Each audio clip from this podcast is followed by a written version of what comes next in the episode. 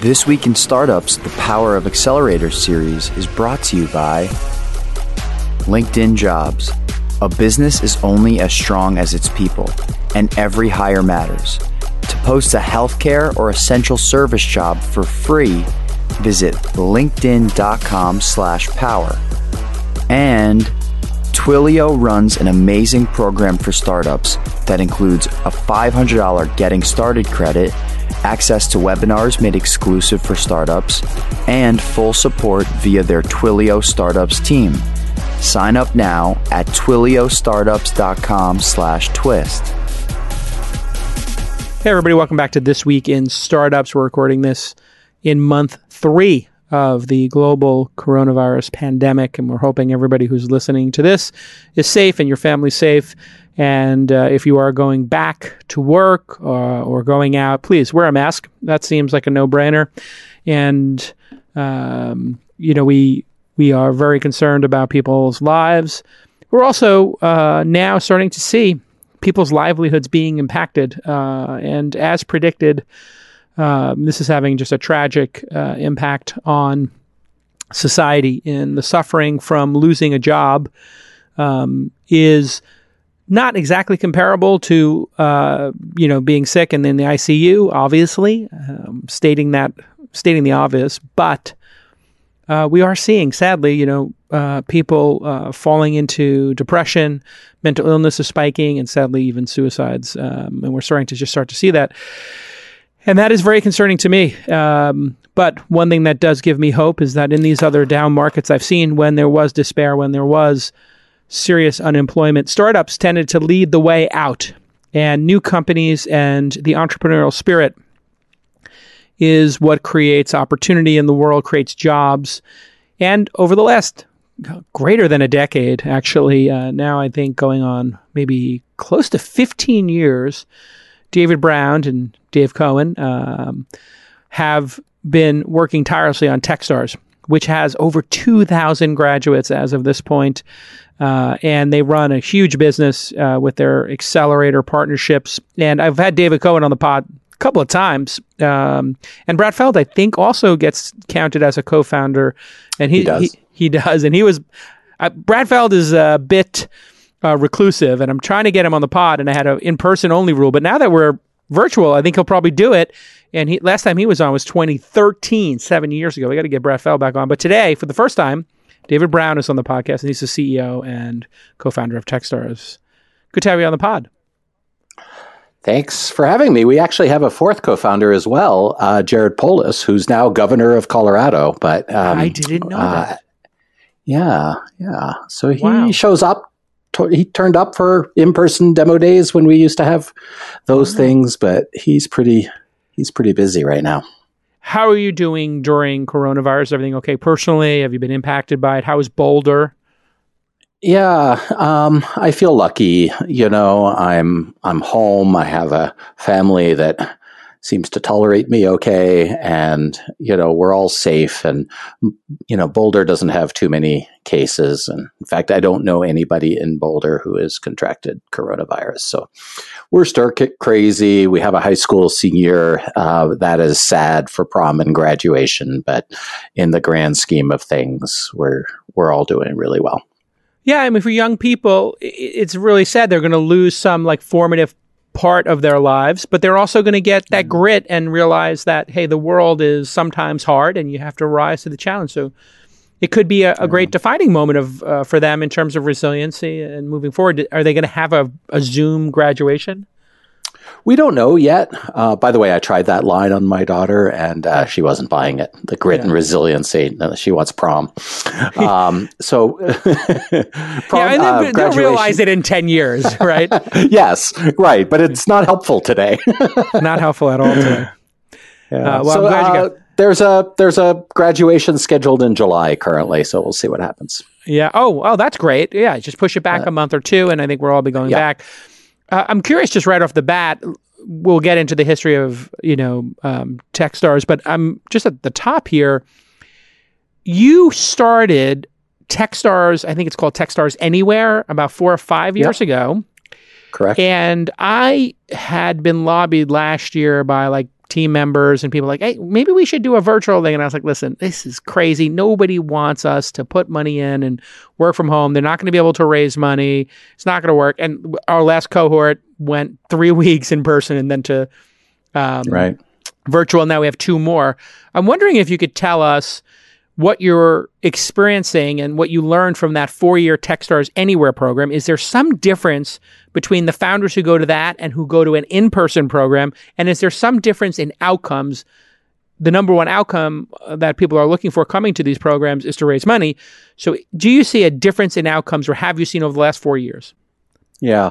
So, um, so you know first of all we we started it as an experiment and the first year i think we only had four companies come through compared to our normal 10 and we did that on purpose because we thought it's going to be hard and we're going to have to learn some things and we're going to have to figure out how to do it you know over video and so we wanted an extra concentration of attention on the four companies that went through and um, we got some really good learnings and we've run four, like you say, four or five full classes now. Uh, thank, thank thank goodness we did, right? Because we took all of those learnings and applied it to all of our programs. But one of the learnings, for instance, is the need, the benefit of having at least an in person bonding moment. And so in anywhere, they get together during the first week and then again in the middle. Um, and, and then that's it. The rest is virtual. And that has proven to be a huge benefit. So for your cohort, for example, that was together for three weeks, you had that early bonding. I think anytime we think about going virtual only, we have to remember that we'll be, we would be giving that up.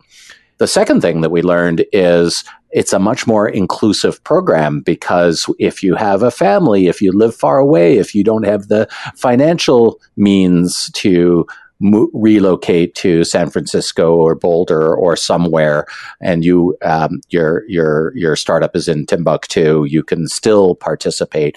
If you're uh, if you're um, a mom or a dad that's taking care of kids, you may not be able to attend an accelerator. And so we have more applications for that program than any other of our programs for that reason. And what that means is it's giving us access to outliers. Um, and of course, it's still early, right? We're four years in, but we would expect higher returns as a result of that.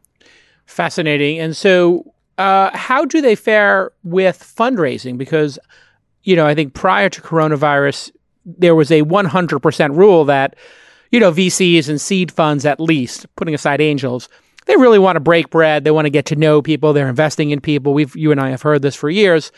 Now, of course, the same venture capitalists are actually making investments over Zoom and they haven't broken bread and they haven't spent time with them. So if forced to, they will do it. But previously they said, listen, I'm not interested in that. So when you had the program virtual, were those people able to raise money, or was that a disadvantage? Well, they were still able to raise money, but that uh, in some cases they would still have to travel somewhere and mm. break bread with somebody. And so Got while it. there wasn't the in-person demo day, most investors aren't making their investment decisions solely based on an in-person demo day. They want to break bread, as you say. And, you know, at least until three months ago, we could still go onto airplanes and go um, uh, visit those investors. Uh, and now, when you look going forward, you have programs in how many cities today?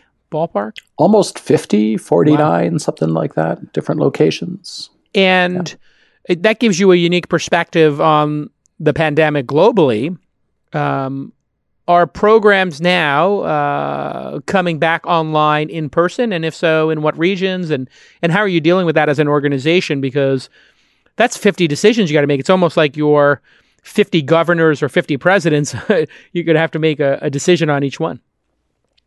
Yeah, although I would say it's been more of an advantage than a disadvantage in that as we went into lockdown, we got all the early warning signs, right? The Singapore accelerator went virtual in January at a time when you know, most of us here in the US were thinking this will never come to us. Right. And then the Italy accelerator, if you remember when yep. Italy went into lockdown, you know, we were three weeks into that accelerator. And so that was the first of our accelerators to switch from in person to remote. And so uh, we were able to practice, if you will, at what does it look like to switch from in person to remote before the other 14 that we had running in the US and Europe um, sort of all went to lockdown at the same time.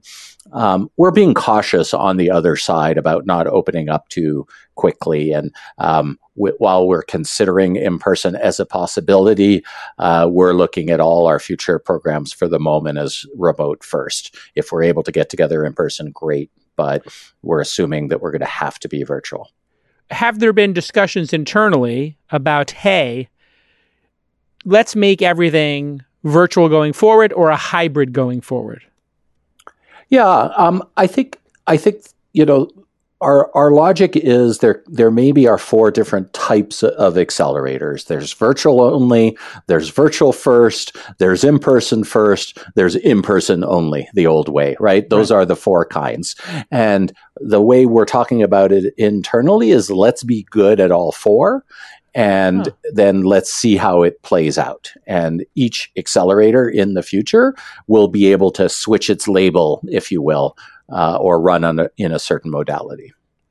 Do you, do you think things need to change in terms of what you provide, um, you know, for this new model? Like, what what do you think? What new muscle do you have to flex or, or, or learn? Because we're we're starting to figure that out. One of them is AV, and you know, I, I'm a stickler for AV. You know, having done this podcast for a long time and events for a long time, we I just started a rule, and it sounds silly, but in order to present, you have to have a computer that's under a year old. You have to have an Ethernet cable, not Wi-Fi, and you have to have a plugged-in headset from this list of pre-approved ones. You know, stick microphone kind of situation. Um, and boy, when we did that, and we had one or two people maybe who didn't present. Uh, people said the AV was perfect. And I'm like, that's because we're not using Wi-Fi and we're using proper headsets, not AirPods.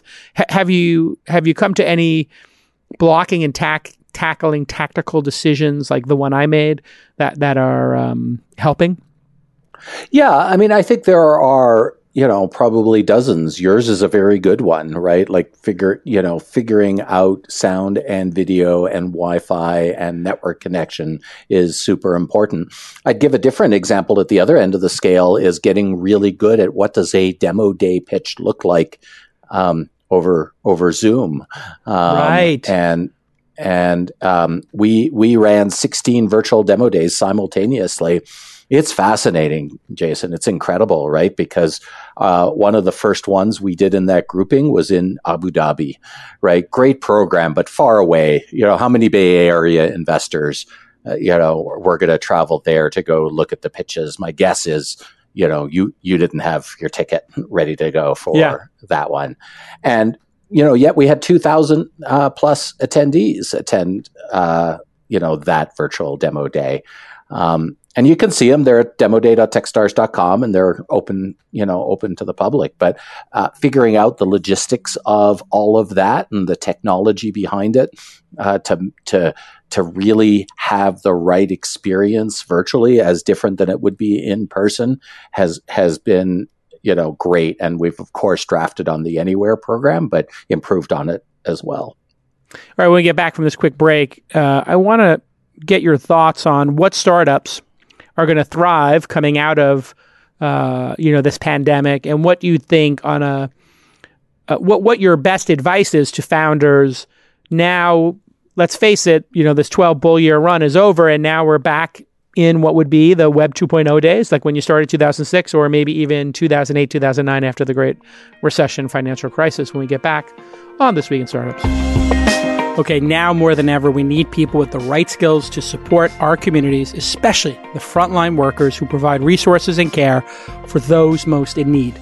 And to help, LinkedIn is offering free job posts for healthcare and essential service organizations that need to quickly fill critical roles with the people who will help all of us. If you or someone you know are hiring for one of these organizations, LinkedIn's active community of over 675 million members can help you quickly find the right candidates for the front line quickly. LinkedIn Jobs screens candidates for the skills and experiences you're looking for and puts your job post in front of qualified people who meet your requirements. So you can find the right person to quickly fill critical roles. Many of our portfolio companies have had success uh, using LinkedIn jobs. One of them, takeoffs.io, is an AI enabled building materials marketplace. It's very cool. I found them when I was in Australia.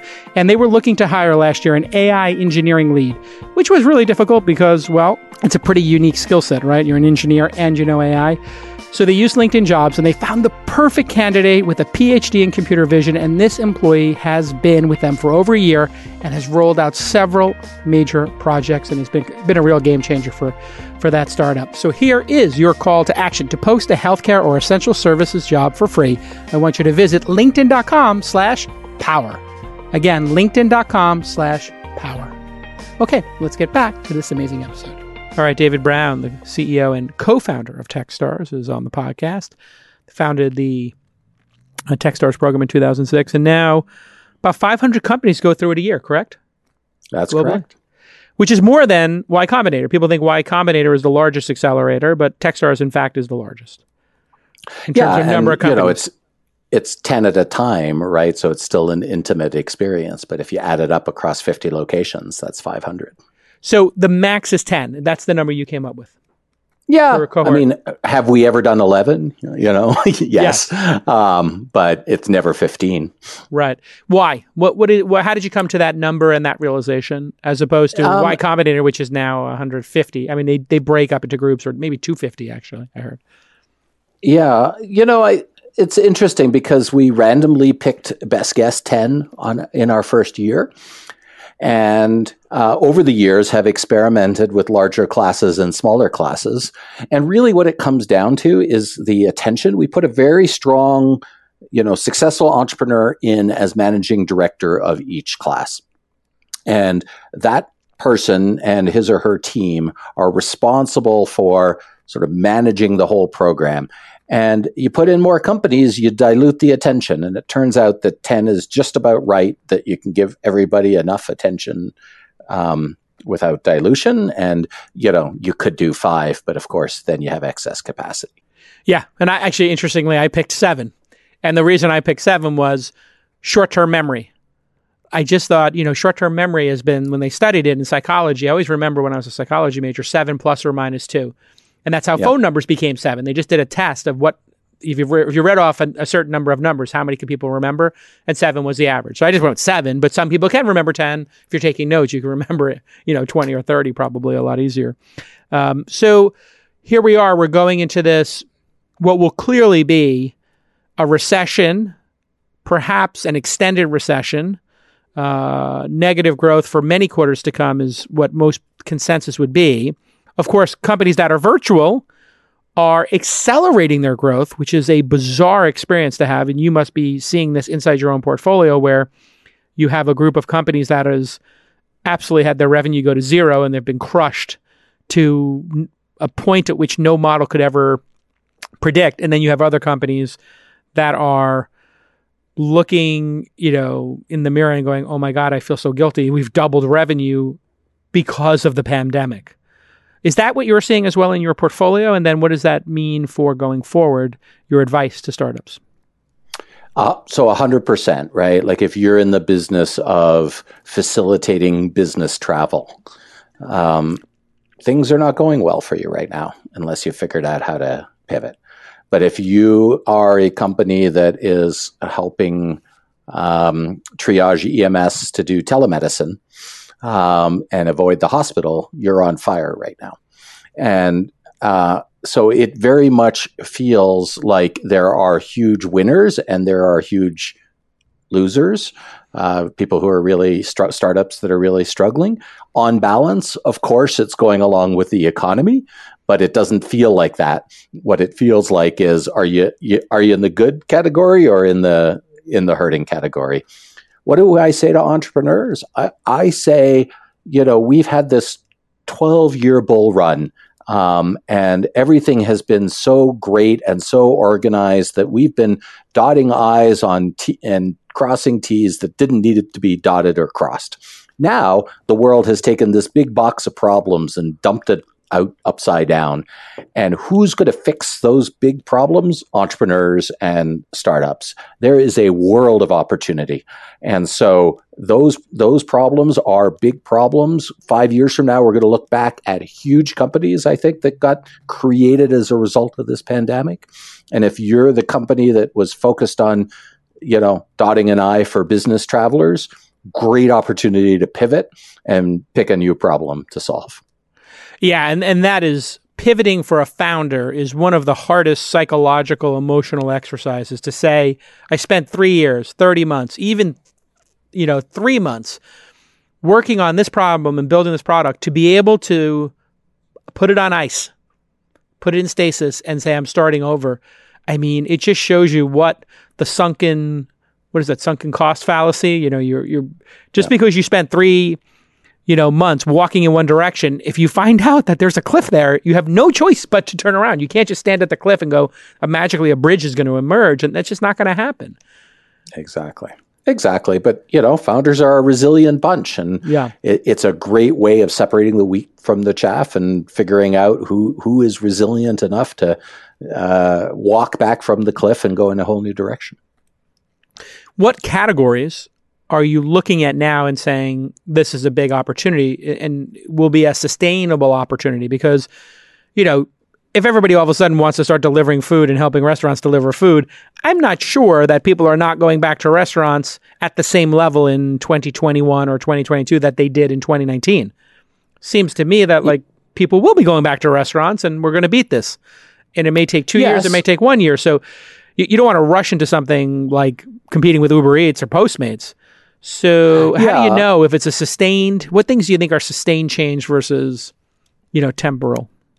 So, a couple of thoughts. You know, first of all, uh, you know, I do think an Instacart, for example, you know, or an Uber Eats, a lot of people are discovering that that's available for the first time. Yeah. And, wow, I don't have to go to the grocery store. How is that possible wow. that people don't know that? It's crazy. There, I am married to one of those people. Yeah.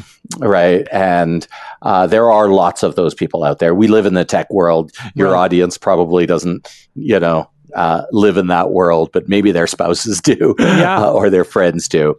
And so I do think right that there that yes it will bounce it will snap back but it won't snap all the way back there is right. an opportunity for um, the instacarts and the uber eats to grow to grow Massively. their business yeah um, but I compare that, my analogy, when I talk to uh, entrepreneurs about it, I compare it to, say, if you're a toilet, uh, if you're a company that makes toilet paper and your business is just on fire right now, right? Like you can't make enough because everything you deliver to the store gets sold out immediately. Right. Well, the world doesn't need more toilet paper. Right. Like, that's not what's happening. What's happening is people are filling up their pantry.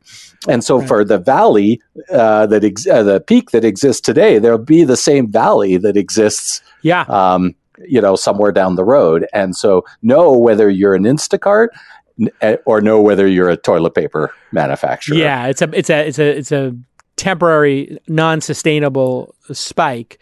Um, but but the we, bigger thing is how's the world going to change, right? right? Let's and talk about that. We talked about it earlier in the show. Yeah. Um, investors, for example, are discovering that they don't necessarily need to break bread and that applies to more than just investors that implies applies to uh, business people as well we have a lot of corporate partnership uh, partnerships i have to fly all around the world you know i fly i flew 200,000 miles last year last couple of years because lots of people want that face-to-face interaction but guess what people are discovering that this zoom thing works hmm. um, and that you're able to have a video conference and not get on an airplane and so you know, I I think that's going to change the nat- the nature of business in the future. And depending on what your startup does, um, you should think about how the world is going to change uh, on the basis of the different things that are going to that are happening today that may snap back, but may not snap all of the way back. So education, right, is a great example. People are learning how to homeschool their kids. They're finding online tools to be able to use. I think higher education is in deep trouble because they're relying Unpack on that, an old yeah. model. Uh, yeah. What do you think will happen in not just this fall, but next fall? I mean, if people uh, people could really be expected to pay 30, 40, 50,000 dollars for Zoom classes, that makes no sense. What's going to happen to these I colleges? Think, I think that's right. And I think they're terrified right? Because they're terrified. I have a high school senior, right? Um, her whole grade is saying, you know what, gap year, right? Like, why wow. go to college in the fall? Because I don't want to spend, th- you know, all that money. I want to go, she wants to go for the college experience, right? Right. Live in a dorm and go to the football games. And she's like, you know, uh, if there's going to be social distancing and one person to a dorm room and no football games, and I, and I have to do Zoom classes, I, I'm going to take a gap year. But I think for everybody that does that, she's going to go, you know, she'll probably go back a, a year later. Um, then I guess you'll have a different problem, which is you'll have class sizes twice as big because you have two years worth of kids going through school. Maybe, but it's yeah. going to be it's going to crush revenues for uh, higher education in the short run.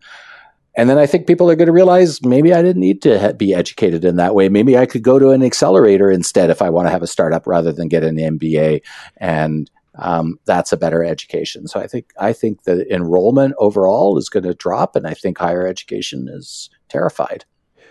Yeah, it, it does seem to me so. that it, everybody reevaluates the value of uh, each of these institutions, whether it's the office space, the restaurant, uh, the prom, the, the, college experience. It's just all going to be reevaluated, and it, in examined with fresh eyes and maybe examining $50,000 a year or $75,000 a year all in versus three smart people learning how to code on free code camp or lambda school whatever it is and then starting a company and getting a hundred thousand dollar investment is a better move. We need more founders. Exactly. you think this is going to lead to more entrepreneurship? Uh, way more because the problems are bigger right? Um, you know, a better way of commenting on a blog isn't what's really needed right now. It's a better education system, better better uh, healthcare system. You know, I'll give a great example on that. That's my background. My first startup uh, had um, uh, Cohen and my first startup did dispatch software for ambulance companies. Um, so I saw firsthand how messed up our healthcare system is, yeah. and how many people get taken to the hospital for no reason. If you call 911 right now yeah. and say, my toe hurts, they're going to pick you up in an ambulance and take you somewhere. Right. Right. And, it, and, and, the reason is because they came and you called them and they want to close the transaction. That's how they're compensated. Yeah. Incentives right? matter. They don't get, yeah. you, you, don't get paid for uh, no transport. Right. So they're going to transport right. you and they're going to get thousands of dollars based on that. Right. Yeah. Right. Huh. But you know, as telemedicine begins to emerge, and you know, today I'm getting notes from, you know, my local provider, doctor, right? Uh, if you need a consult, I can do a telemedicine consult. Um, and as uh, insurance providers figure out how to reimburse for that, yeah, um, that's going to transform healthcare. It's going to be amazing if everybody in can, in a great way. I mean, imagine if everybody could have the concierge doctor experience that, you know, people who can afford to spend, you know, whatever it is, five, ten, twenty thousand dollars a year on a concierge doctor, where you can just text. I can just text my doctor anytime right. I want, and you know, uh, have like an open discussion about that. That's basically going to be everybody's experience, and it is everybody's experience now because the doctor cannot come. You cannot come to the office. Exactly, and yeah. you know, let's keep the emergency room free for COVID patients right now, and take the stub toe people and have a online consult instead. Uh, when we get back from this final break, I want to talk about how you manage the relationship and what it's like post graduation at Techstars, and is that even an important part of what you do, or our accelerator is just about that you know uh, initial period when we get back on this week in startups. All right, I'm really excited to welcome Twilio back to being a partner here at This Week in Startups. If you don't know them, they're obviously the cloud communication platform that's used by people like Uber or Airbnb, Shopify. I use it at Inside. Uh, we use it at This Week in Startups. And they're joining with us here at This Week in Startups to bring their Twilio and SendGrid startup programs to our listeners. Twilio provides you the building blocks for messaging, voice, and video in your web and mobile applications. They are rooted in startup culture and they are here to help you on your journey. Uh, and they give you the ability to build all of this communication into your product without you having to rebuild everything. So you need all of these to be perfect. You need to make sure they get delivered. You need to make sure you're not falling into spam uh, or getting hits against your phone numbers and your email addresses. Well, SendGrid and Twilio, they do all that for you and it works perfectly. So, if you want to engage and delight your users while scaling globally, all from one API powered platform, from SMS to voice, you can even go into WhatsApp now. I didn't know that actually. That's pretty cool. And this is where it gets great. And I'm really excited to, to have Twilio make this offer to you, our listeners here at This Week in Startups. They're going to give you $500. So, I'm not going to say they're going to give you a hundy. They're going to give you five hundies. 500 bucks in credits right now. Plus, you can get access to webinars made exclusively for startups and the full support of the Twilio Startups team. Plus, that's the 500 you get in Twilio. Now, wait for this. They're also going to give you three $1,000 in SendGrid credits. This is unbelievable. I really am thankful for Twilio for doing this. Go to twiliostartups.com slash twist. Twilio, T-W-I-L-I-O, startups.com slash twist. Twiliostartups.com slash twist. We're going to put it in the show notes. You have to go there and grab these credits. It's $3,500 waiting there for your startup. And they're doing this because they love the podcast and they want to support it and they want to support startups because they're big fans of startups and they're big fans of This Week in Startups, uh, which I appreciate. So get the $3,500 now. TwilioStartups.com slash twist. All right, David Brown is with us. He's D Brown on the Twitter, CEO and co founder of the Techstars. uh, are you active on Twitter? Yeah. Uh, a little bit. A little bit here and there. Did you see the new bit here and there. new feature where you can only have your followers reply, or you can just Oh, whoever's no. mentioned it? Yeah, they're they're doing an experiment now, which I had actually suggested maybe five or ten years ago. I said, well, if if you really want to stop the trolling problem, if you just had a checkbox that said only my followers can reply to this tweet, and you could do it on a per tweet basis, it's like it's a pretty obvious idea. So if you're not, if I'm not following you, uh, then you If cannot I'm not following you. Right. So only people I follow can reply to this tweet. So basically, it's like putting a little velvet rope. Anybody can read the thread, but to participate in the thread, so it just lets you have your own little self-reinforcing bubble. You know, like Can i I'm gonna, just say I'm so boring that nobody responds to my tweets and it doesn't really matter? uh, yeah, you're well, you're focused on you know like building the world's largest accelerator, and you know that's also important. Um, it is a very interesting. Yeah. Did you see the club? That's a good feature. It's a pretty interesting feature. Yeah. Did you see the clubhouse funding? I'm curious what you thought of that, Um, if anything. no, no, I, I don't know what you're talking about actually. Clubhouse is like the app that um, kind of got heat here in the valley between venture capitalists, and it's like a little audio experience where you can kind of do talk radio. But anyway, Andreessen Horowitz put uh, reportedly ten million dollars into it pre-launch in a bidding war with Andreessen. Andreessen was in a bidding war with Benchmark, and then they paid the founders two million in secondary to get the deal, or as part of the deal for a pre-launch company. It was just kind of a weird outlier in terms of funding. Yeah, what was that company years ago that raised a million dollars on nothing? What was that? Uh, a million or a what I'm talking about? No, I'm not I think it was a million, but it was just like a name. Oh, yo. was a- it was yo. Yo, exactly. Yo, yes. yeah. It does the outlier things happen. When when founders come to you and they're like, How come I can't raise like for Masayoshi san two hundred million dollars for my idea or my like, you know, nascent enterprise? How do you explain that to them, these weird things that occur? Oh, how do, how do you explain the outliers? Yeah. Yeah, you know, look, I mean, I, I think one of the benefits of uh, working around the world is uh, breaking out of the Silicon Valley bubble a little bit. People don't always have those big stars in their eyes, right? Right. They're much more realistic and they understand by and large that evaluation is what you're able to get.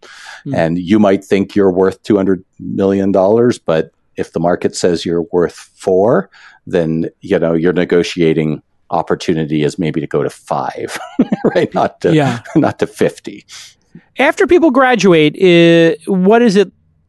Do you have a, a philosophy about accelerators and best practices post graduation? Do you try to continue to help them, or is it healthier that they graduated and you know maybe they can come see the next batch of companies, but it's kind of like you're done, you left the nest. How do you look at no, that? No, no, not at all. Like the way we describe it is the accelerator is at most half the experience, with the rest of your life being the other half. And our expression that we use is Techstars is for life, and it applies to founders, but it applies to staff and associates and any mentors, anybody associated with the program. And we have lots of activity. We have, you know, internal intranet kind of tools for founders to um, connect with each other. We have perks for founders that uh, exist beyond the you know beyond the accelerator that they can use for life. Discussion forums, FounderCon, and annual gathering. Um, we'll see when we're able to run that again. But yeah, I've been to um, FounderCon. It's kind of fun. A lot of people yeah. come out for that. What's why do angel investors. You spoke and, at FounderCon. I know. I'm trying to remember which one. It was, which city was it in? Seattle, maybe, or was it in? I can't uh, remember. So I remember. A, a, I you said a, you had a line on stage. Oh, okay. Here um, we go. Oh, brace for it. from that FounderCon that I still quote you on. Wow. Here we go. you want to hear it? And I do. I'm, it was I'm why my... why you want to be a B2B company instead of a B2C company. Okay. Right. And it's because all you have to do is go visit a corporate you know, a big corporation, and in the back uh, behind reception, they have this massive diamond, and all you have to do is ask them to chip a tiny piece of the off the of the diamond and give it to you. Like right. that is your business model. Whereas B2C, you know, you have to big scrape and borrow yeah. for every last yeah. dollar an opportunity to make That's not a bad line, actually. It makes sense. Yeah, yeah it's, it, it is a much, being B2B is such an easier life. I mean, you do not get the outlier of being Tesla or Twitter or Snapchat or whatever, you know, Amazon. Yeah, you don't you don't get the brand recognition, the the household name recognition. But yeah. it's an easier way to make money for sure. Why do angel investors and seed funds pick one company versus another you know, as you've studied this, and the reason people want to come to Accelerators, number one reason given is always I want to raise money. I want to, you know, have that demo day. I want to get exposure. Second reason, I want to get advice on how to build my company. I think that's pretty universal. W- why is it that people pick company A over company B in your estimation? What are, what are the reasons that investors and angels, and it might be different for each of them, uh, seed funds versus angels, make that decision? Yeah, I mean, let's set aside the FOMO and the excitement, you know, where everybody's piling into um, the hot deal and pretend that doesn't exist, yeah. right? Uh, obviously, it does. You know, I, I think, uh, look, my and this is my angel experience as well. I, I angel invested before Techstars, don't do so much anymore, but you know, it's it's a personal connection with the founder. Like I they're you know i understand them. We're we're kumbaya. I think i can help. I understand the business and uh, i do like to break bread with them. They are somebody that i feel like i can communicate with because i will be able to help them and maybe also learn from them. Yeah see these are very interesting. You said it in very plain english but if you unpack it your ability to like enjoy the business that they're running and that you feel you can learn from them and that they're likable and that you want to spend time with them. All of these things do add up. And, and none of it is, and your answer is, I- am looking for the highest return. And this is sometimes what people right. forget, right? Like you, if you're going to make this investment, if you're a high net worth individual who has the ability to write a 25 or 50K or 100K check, you're going to invest in somebody who you really are going to enjoy being on that journey with and that you're going to really vibe with and that you're going to be excited. It's not just about the returns. And it's typically that's the third, fourth, fifth thing that people say is, oh, yeah, I want to make more money because they're already rich. If you're an accredited investor, you're already well to do. Yeah, no, you're you're not doing it you know, as a charity, right? right? And uh, but you're picking amongst the set of people that you think can generate a return. But can you really evaluate whether you know Joe or Jim is going to create a better startup? Uh, you know, even if you think Joe is five percent stronger, but you like Jim twice as much, you're going to pick Jim, right? Yeah. Because the fidelity on the five percent is pretty low when you look at characteristics over the life of investing in companies, maybe you see people who are second and third time entrepreneurs and you start to see some really good signaling. What is your signaling for founder characteristics?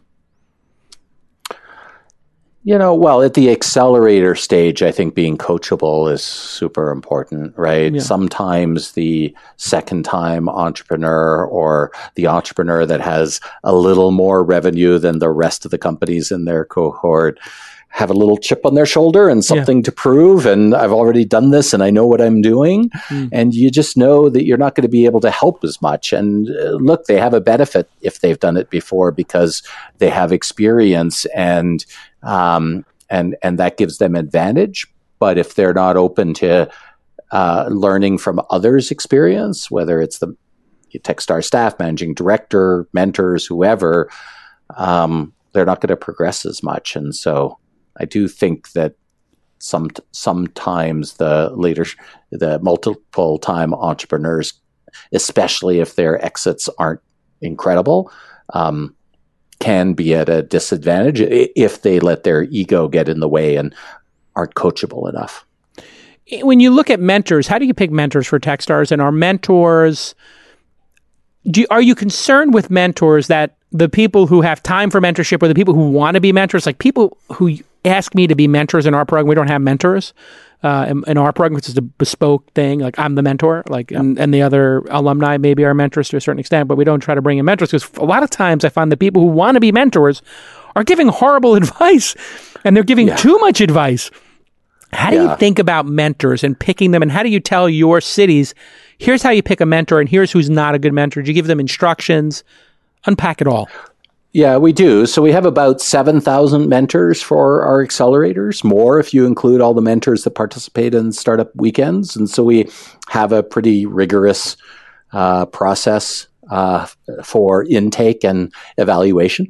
We do give them all coaching. We have a thing called the Mentor Manifesto, which you can Google that uh, David Cohen wrote with one of our early MDs to help mentors um, to help guide mentors so they don't give bad advice. But in the end, the most important thing is to uh, survey the mentees and find out who ah. are the most effective mentors.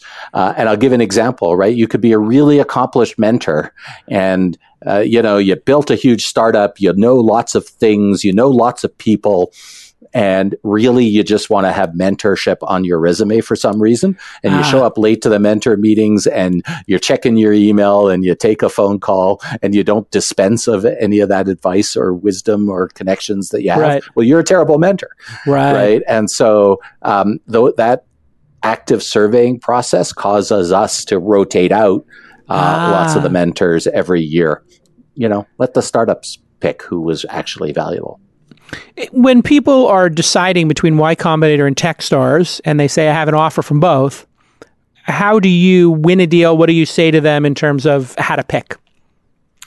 Um, uh, you know, look, I, Y Combinator is a great program, and um, and and so I don't I don't think we're in a, a position where we want to say this is better, do this, do that, right? I think I if you want to be in Silicon Valley, if that is your goal, Y Combinator has a great ecosystem there. If you want to be in Chicago, we have a stronger ecosystem there. If you, you know, are comfortable in the large batch sizes, uh, Y Combinator is probably a great answer for you. If you want a more intimate experience, 10 at a time, Techstars is better for you.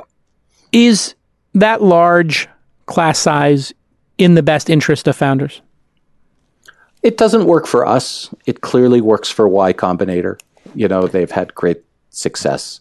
So um, Y Combinator has is, had great success, but and yeah. you've had great success with the yeah. smaller version. But what about the founders who go to Y Combinator? Do you think it's in their best interest to be one of 250 companies or one of 200 companies? It seems crazy to me. I want to hear if you think that. Yeah, I mean, look, I, I mean, I don't think it's right because I don't think it's it's not what we do. So right. obviously, I don't think it's the right thing to do. Right. Uh, if I thought it was the right thing to do, we would do that. Right. Um, Why do you think but, they do it? Yeah. Why do you, what do you, what do you think? Um, Y Combinator does it? Um, I don't. I don't. You know those guys probably better than I do. I don't know that I. You know. I don't know that I know why they do it that yeah. way. But I think you know it's a big bet on Silicon Valley, right? Yeah. Because, um, and and so our our ability to scale um, maybe is easier around the world because we can just pop up more and more cities and add 10 at a time. If you're going to be restricted by geography, uh, the only way to scale, I suppose, is to increase the class size. Yeah, yeah. It, it but does that's seem pure speculation. I have no idea. Yeah, I, I mean they do break it into subgroups, I guess, but I, I think it's my view on it might be a little bit cynical. Is they've got such a great brand, uh, having been there early, yeah. that they're just leveraging the brand love to cast as wide of a net to catch an outlier, and that I really think it does a disservice to the bottom third or the bottom half of the class because, my gosh you know, like what are your chances of really breaking out if you're not in the top half of the class, right? You just get lost. There's just too many companies. And then when you go to the demo days, it's there's just too many companies pitching. You your mind can never process that large of a cohort. It's it's just it will melt your brain as an investor to try to to even try. Um, yeah. I'm curious your position. I, go ahead. Go ahead. Yeah. Oh, I, I was going to say, like, I think it's probably a very true statement to sort of be the the worst company in YC is a lot harder than being the worst company in TechStars, right? right? Because you are absolutely, or you know, the bottom third, right? Yeah. Because um, you are going to, you know, you are going to get lost a little bit, and that's right. what the more bespoke experiences you describe it that you provide or that we provide um, allows us to, you know, we love all our children, right? Yeah. Well, um, and also doesn't if, mean that there aren't a top third. There's absolutely a top third and absolutely a bottom third. And people are on a journey too. So like the top third might have been at it for six months more, or they might be on their second company, or they might have one key co-founder who's just an all-star who got them further in their design or go-to-market strategy, right? Like I promise you, there are also companies that at some point we thought were bottom thirds that wound up being top thirds. Absolutely. The 10th could right. absolutely, I mean, and th- that's the thing about being misunderstood. If you're doing something truly revolutionary, you know, the things at the top that have 50K in revenue or 10K in revenue already are going to look much more attractive at that moment in time than the person doing something completely speculative, like a meditation app or a, a cab hailing service or, you know, whatever it happens right. to be that, you know, is just hard to understand. Um, and yeah. I lost my. I had, a, I had another question I was going to ask you about. Oh, fundraising. I cut you off. Yeah, no, no, it's okay. I, I that was uh, an, I'm going to say that was an interview technique to to get you to comment on it. Um, no, the thing I was going to ask you about is uh, YC has a very specific. You do not raise money until demo day. Do you have that same rule? Uh, and if so, why or why not? Um, we don't, although it's it's more common than not that they raise money at demo day, but mm. we're not prescriptive. You know, our mantra is it's your company, mm. uh, which means uh, everything from a mentor, a really great mentor tells you to zig. If you want to zag, go for it. Yeah. Right. And, uh, you know, our coaching to the mentor is lean into that and help them. Don't penalize them. Um, same for fundraising. You, you want to come in and fundraise on day one of the program you know, be my guest. And sometimes they're successful. Um, so, you know, we can give them all the advice on how it's going to work and scarcity and FOMO and all of that at demo day. But um, sometimes you have a check and somebody that's willing to write one and it's going to you know, pay the rent and stuff, and it's yeah, worth always, doing. And I can tell you that those that like were fundraising in February, and I can feel pretty good about it now. That. I know a company that closed around while in the middle in the second week of the program, yeah. and yeah, they feel good about it now for sure. Yeah, I, I, just take the approach of FOMO is just such a bad way to raise money. I mean, it might be effective, but I do think that you might signal getting the wrong investors. And if you only care about the cash, that's fine. But most investors, the elite ones, you can't use a, a Jedi mind trick on them and try to get them to, you know, Sequoia's not going to get caught up in FOMO, you know, like they're not, Correct. or some great seed fund, you know, Aileen Lee, a cowboy, or Homebrew, or Brad Feld, like they're not going to get like FOMOed into an investment.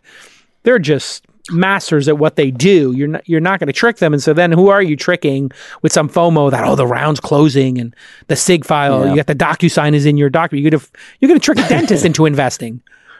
You know? Yeah, and and maybe the broader point there that is accelerators aren't a game, right? Uh, uh, that you have to play by certain rules, and you know yeah. sometimes I, if an entrepreneur says to me, I I don't know if I should create feature X or Y. Which ones do you think the investor would like better, Oh, yeah. right? And you know, the answer is build a great business that the investor is going to want to invest in.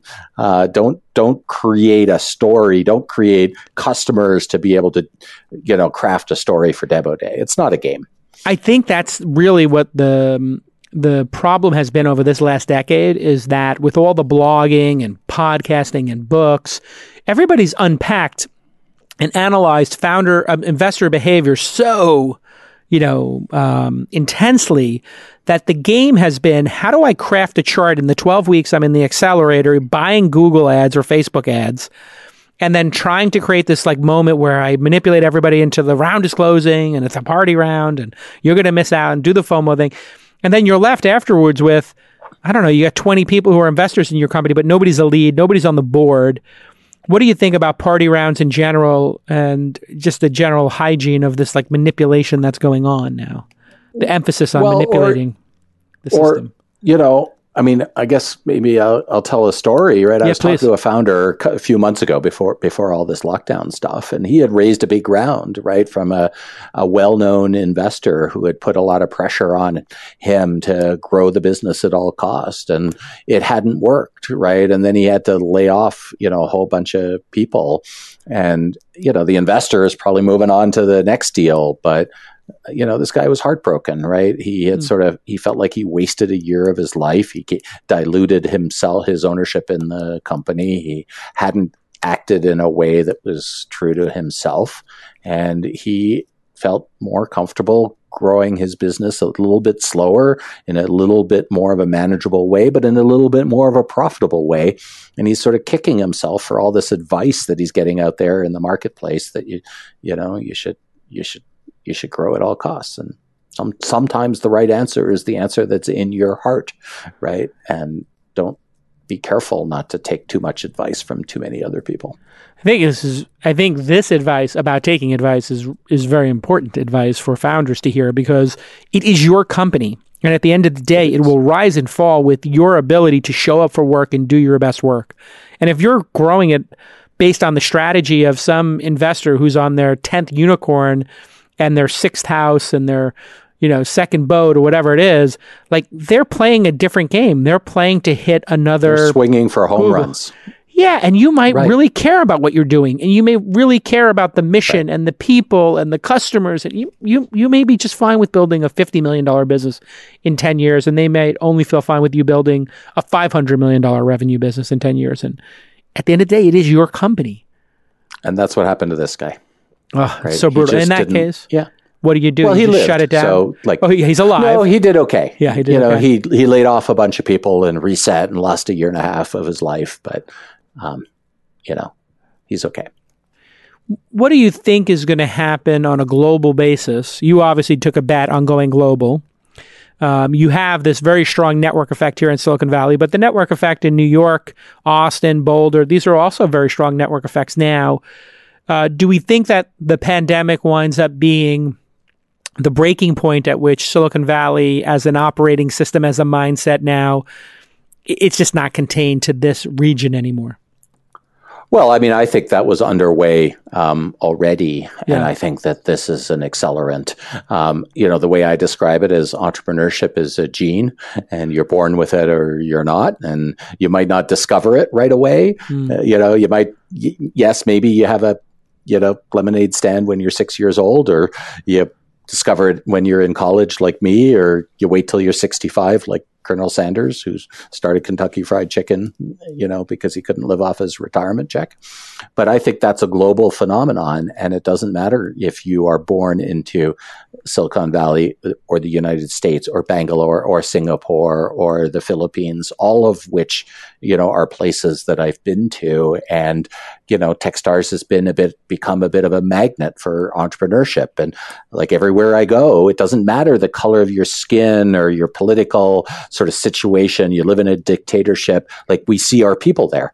Um, they come out from the woodwork and they're starting businesses and they're solving problems that uh, for India, for Singapore, for Asia that aren't problems here. Like nobody, no entrepreneur in Silicon Valley is going to solve their problems because they don't understand those problems. And so I think uh, in, investors, entrepreneurs, uh, entrepreneurship in general is a is a global phenomenon that happen to get started in Silicon Valley, but will eventually level out. And um, because that ability is everywhere in the world, even if opportunity isn't.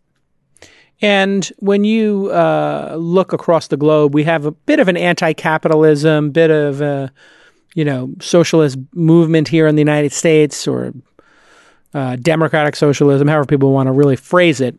Uh, but entrepreneurship here is, let's face it, it's it's strong. not looked at the same. It's strong, but it's not looked at the same way it was just ten years ago. Oh, uh, yeah. There are challenges yeah. there, right? Where in the world yeah. is entrepreneurship um, vibrant? um, and feels like maybe the United States did 10 or 20 years ago, where people are just in absolute support of people being successful and building new things. Where, where do you see that most? Um, you know, to name one place, yeah. India. India, right? The entrepreneurial India. spirit is just describe. Oh my goodness, what's it like? Well, you know, I, I can't remember the stats, but it's something like first of all, a million engineers a year graduate. Um, from schools in India.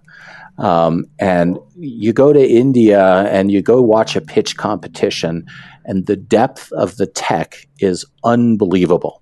Hmm. Now, often, you know, it's in search of a business model or a company right, right. behind it. Um, but I think that's a lot easier to uh, help with yeah. and mentor than the other way around. Like you're you got a really good business idea, but you don't have a moat at all, or you don't have any tech capability.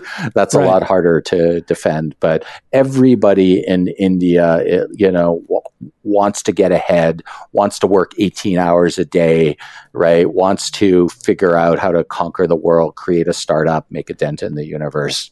Uh, you know, we want to we want to watch Netflix and chill. Yeah. What? It, why is it suddenly uh, people are like hustle is a bad thing? I mean, if people want to spend twelve hours a day or fifteen hours a day building something that changes the world, isn't that something we should laud? And isn't that aspirational and beautiful? Well, how did that yeah, become I, a negative thing in the United States? It's so bizarre to me you know, I remember I read a long time ago, but The World is Flat, Thomas yeah. Friedman, great, yeah, book, great, book, right? Yeah, and uh, he talked about traveling with Bill Gates in China, I think it was, and, you know, how Bill Gates you had people like hanging from the rafters to on every word that he and and the line in the book was it was like he was Britney Spears, right, right who was big at the time. And then uh, Thomas Friedman's line was, you know, in in China, Bill Gates is Britney Spears, and in the U.S., Britney Spears is Britney Spears, right? And that's yeah. our problem, right? Yeah. We've uh, we've gotten soft, um, but you know, in in developing countries, people want to make a better life for themselves. They want to provide for their children or their aging parents or themselves and their families, um, and they're eager to uh, create upward mobility. Uh, what do you see in Europe? I'm here. curious. It's it's so pronounced the entrepreneurial spirit in Asia, Southeast Asia, India. You know, even Australia to me is just amazing. I've spent a lot of time there in the last couple of years, and man, the entrepreneurial spirit there is phenomenal. What what's going on in Europe? Is it? I see the Nordics doing pretty well. Uh, Germany seems active, but haven't seen you know a ton of companies coming out of think, that region. I think it's emerging. Like Berlin yeah. is a hopping startup scene, right? Yeah. Berlin, if you haven't been, is very cool place to go. It's inexpensive, yeah. very very strong entrepreneurial ecosystem you know we see we see the same in Scandinavia for sure. London is great, um, and you know different countries have their problems. Often yeah. there's too much regulation. Often it's too difficult to get a startup going or even open a bank account. Mm. Um, but but the conversation that you hear is it's getting better, and to me that's sort of the signal of what's coming. Yeah. Hey, you guys have been. Uh were, were you and David co-CEOs or are you still co-CEOs? How do you? uh, you or know, does David it even matter? Because David uh, seems to be the front man, co- and you seem to be the person who does all the the work. I'm joking. I'm no, joking, David. We uh, we share a brain, is is how some people describe it. We were co-CEOs for a while. Yeah. Um, um, I, I run the business. My Yeah. uh, he dropped the co-CEO title. It doesn't really matter in real life. Like the Yeah. way to think about it is we share a brain. We share an office, right? Uh, we talk every day, even even even in these crazy uh, even in these crazy times. Um, we we've played around with external titles. Yeah. It's only an external thing. Um, uh, sorry, we've played around with our titles. It's Yeah. a, it's an external thing because people want to know like what's the dynamic, but doesn't matter what our titles are. We treat each other the same way. We always have. Uh, I saw that Silicon Valley Bank invested, or some group of people invested $40 million in the business of Yep. providing in accelerators. Techstars? No, it, No, it's- think of it's it as over- Techstars. It's all one Techstars. It's all one Techstars. So there's funds in Techstars, like a venture fund, and then there is a a for-profit business of providing accelerators to corporations. Explain that business and, and what Silicon Valley is investing in. Are they investing in the funds to make investments, or are they investing in the core business to own part of it? Because this is fascinating to me. I've never seen anybody. I, I don't know the ownership structure of YC. I assume Paul Graham just owns it. I don't know. I have no I. I don't know. Um, I know there are funds, but I'm assuming he owns the mothership. I own Launch. So how does that work now? Now you have Yeah. ownership There's in o- Techstars. Yep, there's ownership in Techstars. David and I own, you know, obviously a good chunk between us, and uh, Foundry has invested as well, and now Silicon Valley Bank invested as part of our uh, Series B, and you know, we're a we're a real business with 300 uh, employees. We're profitable. See what happens now, but we've been profitable. I think virtually every single year um, since we've been incorporated. And how do we how do we make money? We make investments, right? Which could be carry um, from investment funds, but it's also direct investments in some of our corporate programs. We um, we have revenue from corporate partners that we uh, do things with. We have sponsorships, things like that. But fundamentally, we are an investing company. Um, Do you see that, going public at some point? I mean, that is typically the outcome. I mean, we haven't seen that since Idealab. Did Idealab go public? No, no. Idealab just raised a billion No, dollars, didn't. ten billion Yeah. back in the day. So, so I mean, that does seem like a a, a public Y Combinator, a public Techstars would be an inevitability. Is is that? Yeah, how do you think about that? Um, I wouldn't use that strong. Uh, a possibility would Okay. be a term I could use. You know, I don't. You know, we're not we're not desperate to raise funds on the public markets because we're well capitalized and profitable. Um, we're also enjoying very much what we're doing. Yeah. Um, but certainly, What would um, being public be a possibility. provide?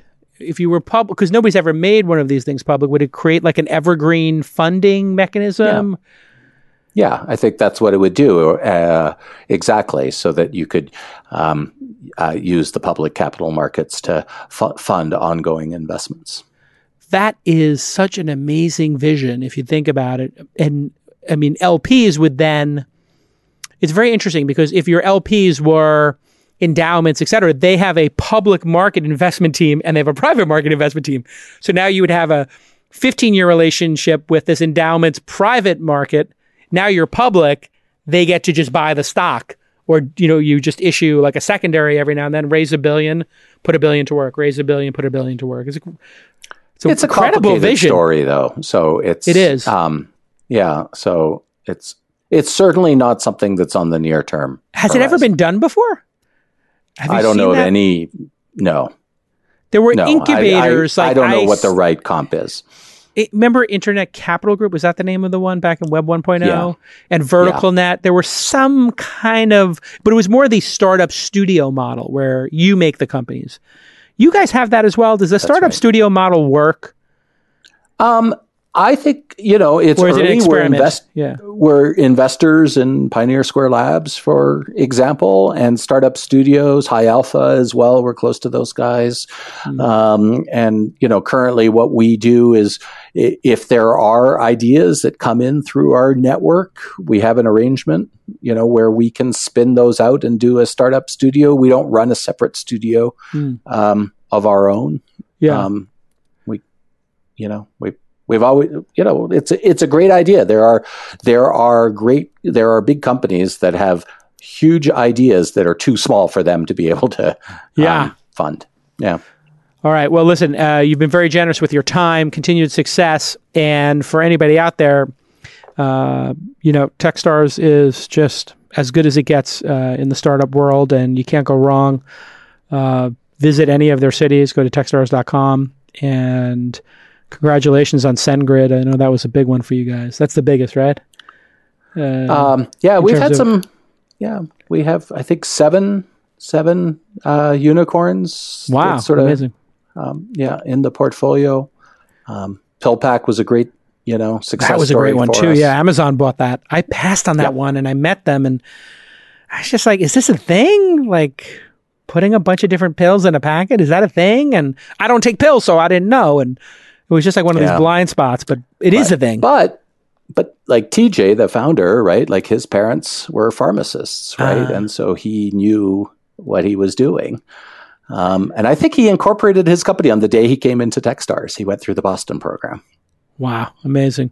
All right, yeah. listen, continued success. Thanks for coming on the pod. Stay safe. And uh, if you're out there and you're looking for a job, I know Techstars is hiring. And if you're looking for an accelerator, uh, honestly, as good as my accelerator is, as good as uh, Y Combinator's is, I'll say that, you know, as I always tell people, you can't go wrong with those three names. And I always tell people, do two. I mean, I people at, at some point, Sam Altman was like, ah, I don't know if I like this idea of like accelerator hopping. And I was like, I, that's like telling people like you couldn't get into Harvard or something, so you shouldn't go to Brooklyn College and or Baruch and then you know transfer after two years or or go for your graduate degree. Like to go to a, I, I mean, even the regional programs that aren't Techstars Y Combinator or Launch, like. There's no downside to starting a great company. No bad time why to start a great company. Why not grow your network, right? Grow your network. And I, you know, I have people come from accelerators that took 10% for 25K, provided very little value, and they still go on to do great things. And I'm like, yeah. yeah, okay, maybe it wasn't the most optimal decision, but you're going to make a bunch of decisions in the life of your company. Some will be suboptimal, some will be extraordinarily uh, dynamic decisions that benefit that you get more benefit than the people on the other side of the table. That's just the nature of business. Exactly. Right? Economically, though, if you're going to go to multiple accelerators, come to launch or Techstars last. yes, get those. yes, we don't want you to dilute, dilute us. we're, exactly. We're the graduate schools in this. Please come let exactly. us get credit for you. But I always tell people like, you know, like, I, do I suggest you go to six? Like, no. I have seen people come to us after four or five, and I'm like, what's up here? Like, are you just a professional graduate degree getter? you know, like there are some people in the world who have four graduate degrees and like, okay, that's interesting. You really like being in college. yeah. I mean, if you're using it as a fundraising mechanism because you can't fundraise any other way, then that's know, a problem. That, that's what that's a pro- that's what it tells me when you've been to six, right? Yeah, you couldn't get any the, investors. The filling of seats was always a problem I had. I know, you know, I won't name the accelerator, but another accelerator that was high profile for a time, um, and isn't as much now. Like they were just filling seats and I would like go and I'd be like, they would be just desperately trying to fill seats. And I was like, I told my team, if we have seven extraordinary companies, then we launch the cohort. If we do not have seven extraordinary companies, we have four, push it back a month and we'll start a month later. And I'll start working with the companies now. But I don't ever want to fire off a cohort where I am not all in on all seven companies. You know, like it's just, better to exactly. wait a little bit. You know, it, it's All better right, to wait. I totally agree. It's, okay, it's awesome. Great to All see right. you, Jason. Great to see you, brother. Stay safe. Okay, I can't wait to uh, break bread with you again yeah. and go and go to Boulder, and we'll hit the kitchen and see Kimball. All right. Uh, uh we'll I want to come see your house again. Yeah, right. come by. I'll have you. a barbecue. See everybody soon. Bye.